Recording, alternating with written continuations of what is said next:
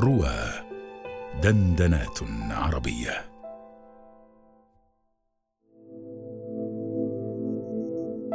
غريم الشجن.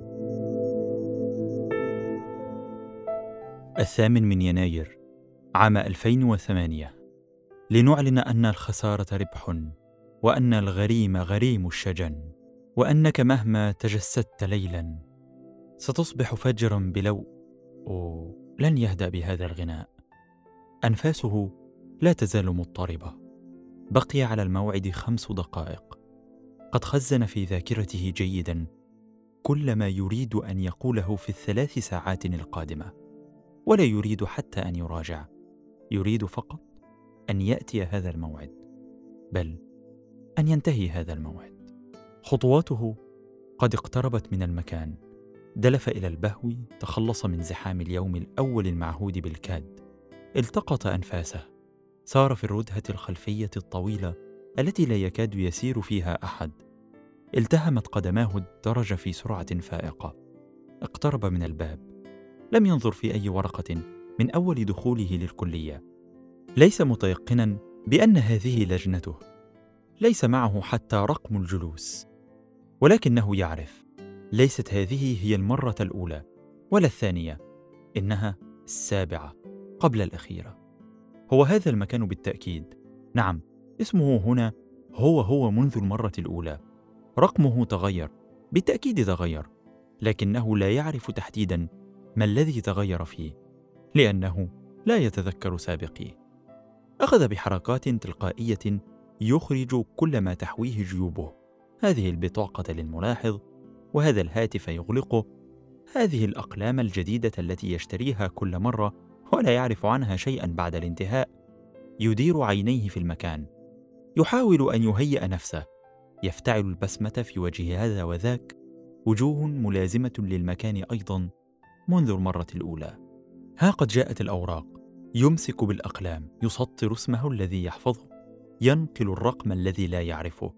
يكتب المادة التي صحبته في كل مرة يقف القلم عند الخانة الرابعة يعيه الجواب ماذا يكتب؟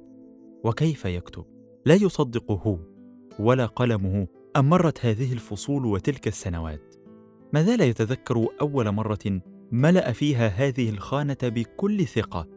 الفرقة الأولى كيف كان يشعر أن بينه وبين الرابعة بحورا من الأمل والعمل؟ كيف أنه خاضها؟ يغالب الموج والموج غلاب يتقاذفه من فصل إلى آخر. يرى في الأفق يابسة فيها جنة موعودة وحبيبة تنتظر ولواء مرفوع. أتراه نزل إلى الشاطئ اليوم؟ إن الرحلة أوشكت على الانتهاء. أشاطئ أمامه فعلا ولكنه شاطئ المجهول. نعم كانت رحلته إلى الشاطئ المجهول. يستفيق على ورقة الأسئلة. يطالعها بنظرة سريعة. قد رأى كل هذا الكلام من قبل في الكتب. يطويها حتى يكمل تسطير أوراق الإجابة لكن عينيه قد رأتها. رأت أحبك. رأت أنا بانتظارك. رأت سؤال الامتحان الأول. اشرح تجربة سيد قطب الأدبية. تلفظ أنفاسه بزفرة مكلومة على سخرية القدر. من ذاك اللقاء الأول بينه وبين تلك الكلمات. وبين هذا اللقاء الأخير. يوم كان يعد للإبحار يوم أن كان في سنة أولى يتجول في الكلية ذات نهار وساقته نفس الكلمات من خلف الباب. تجربة سيد قطب حب. تفزعت أسماعه. اقترب من المدرج وهم بالدخول. حاول أقرانه أن يقنعوه أن هذه سنة رابعة. لم يستمع. أصر دخل كالغريب مشدوها يسمع ذلك الأستاذ الذي يتوسط المدرج كان أستاذا كبيرا يحدث كأنه قد جالس الشاعر وسمع منه لا قرأ عنه. عرف لاحقا أنه قد عاصر العقاد في شبابه وقرأ عليه. كان قد فاته كثير من القصيدة. لم يعلق بذهني إلا ذلك البيت. أحبك من قلب الذي أنت ملؤه ومن كل إحساس بنفسي ذائب حفظه في سويداء نفسه. كان بمنزلة صفير انطلاق السفينة وبداية الرحلة واثقا بأنه سيجد نهاية البيت السعيدة على الشاطئ لكنه لم يدرك ساعتها أن سيد قطب يقوده إلى شاطئه هو إلى الشاطئ المجهول. ثلاث سنوات منذ أن استلم فيها جواب ترشحه لكلية دار العلوم. لم تكن الكلية التي يحلم بها والده إذ كان يتمنى أن يصبح مهندسا مثله. كان يظن أنه من لا يكون طبيبا أو مهندسا فلن يجد له عملا محترما في هذا البلد. ورغم ذلك استطاع من عامه الأول أن يلتحق بعمل صحفي وأن يكسب شهريا اجرا زهيدا لكنه كان كافيا لكسر التحدي الذي استمر فيه فصلا بعد فصل وعاما بعد عام. يجتاز الامتحانات ويصطف بين الأوائل ويملأ الجامعة ضجيجا وعجيجا في اتحاد الطلاب والأسر والندوات والأنشطة وينتقل من عمل إلى آخر حتى أصاب في شهره الأخير راتبا يصلح لفتح بيت كما يقولون. قد حسب أنه استطاع بذلك تحقيق كل أدوات الحب وتمهيد كل السبل له. فعل كل ما يطلب منه وما لم يطلب لم يسبح بذراعين فقط بل بأربع أذرع. دراسة وشغل ونشاط و والذراع الرابعة المكسورة وعاطفة كانت كالوقود له تسبح في اللاشيء أخذ يسبح ويسبح ولكنه ما وصل. مضت نصف ساعة لم يكتب فيها شيئا. هل يكتب الإجابة التي سمعها منذ ثلاث سنوات؟ أم يكتب الإجابة التي عرفها الآن؟ لا يهم. سيكتب الإجابة التي في الكتاب. لا التي عرفها ولا التي سمعها. سيكتب لماذا أحبك؟ هل تعلمين؟ وما السر في الأمر؟ هل تفكرين؟ أللحسن؟ كم قد لقيت الحسان؟ فما هجن بي ومضة من حنين. أللعطف؟ إني القوي العطوف فما أرتجي رحمة العاطفين. أللنظرات؟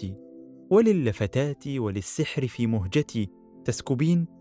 وشتى الخلال وشتى السمات لطالما اجتمعت للمئين. إذا فلأي المزايا يكون هواي وحبي؟ هل تدركين؟ ثم يدع حيرة قطب ويتجه إلى العقاد أستاذه يكتب بلا توقف كالنزف. لست أهواك للجمال وإن كان جميلا ذاك المحيا العفيف. لست أهواك للذكاء وإن كان ذكاء يذكي النهى ويشوف. لست أهواك للخصال وإن رف منهن علينا ظل وريف. لست أهواك للرشاقة والرقة والأنس وهي شتى صنوف. أنا أهواك أنت أنت فليس سوى أنت بالفؤاد يطيف. تقف ثورته المعلوماتية. قد فرغ جانبا منها. أخذ يدندن حولها يبين وجهة النظر هنا وهناك. يستعرض مدى إحاطته بالكتاب وفهمه للصعاب أخذ يحشد ويحشد بلا حساب. مر الوقت كاد أن ينتهي الموعد. أخذ في طي ورقة الأسئلة. لم ينتبه. السؤال لم يكتمل. يوجد في آخره سؤال بريء عن رأيك. بين رأيك. عاد إلى هيئته الأولى. يكاد يكون أصعب سؤال مر عليه في تلك الفصول. إجابته طويلة إجابته غريبة. نعم لم تأتي بعد. عندما تأتي سيعرف فعلا سيعرف حقا إن كنتم على صواب أم على مصاب. لكن ماذا يقول الآن؟ يجب أن يكتب شيئا. الوقت يداهمه يكاد يلمح الإجابة. نعم إنها في عينيه ينطق بها صاحبه. ينطق بها وضاح. أكمل أحمد. أكمل غناءك. أكمل نشيد الصباح. تمثله يا صاحبي. فإنه أنت. نعم. إنه هو. هو أنا. إنه أنا. غريم الشجن. لنعلن أن الخسارة ربح وأن الغريم غريم الشجن. وأنك مهما تجسدت ليلا ستصبح فجرا بلون الكفن. تكتم عينك سر الدموع. وفي الليل تذرف دمع العلن. ففيما ارتواؤك كأس الحياة وما يعلو في الكأس غير المحن. حضنت الضحايا ضحايا الزمان وعند انحنائك لم تحتضن. فلا الليل يحرس نوامه ولا الدار تحنو على من سكن. ولا الخل هدهد دمع المآقي وألقى الأمانة لكي تطمئن. فلملم حضورك حان الغياب أو ارحل بعيدا إلى اللا وطن ليعلن عنك الزمان الهجين بأنك جسدت حزن الزمن. تلفظ الدقائق الأخيرة أنفاسها لتعلن نهاية الموعد. تغلق أوراق الإجابة تجمع أوراق الإجابة. ينصرف الطلاب والمراقبون والأساتذة يظل في مكانه جالسا. يحس أنه نسي شيئا. ماذا نسي؟ لا يعرف. يجمع أدواته يجر قدميه ثقيلتين إلى باب المدرج لا يكاد يبلغه حتى يتذكر.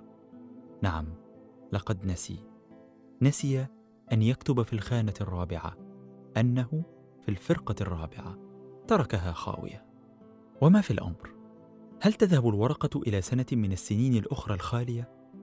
تذهب أو لا تذهب لا يهم ستكون الإجابة واحدة. هل سيعرف المصحح سر النقاط الخالية؟ يعرف أو لا يعرف ستكون النتيجة واحدة. وصلت أم لم تصل؟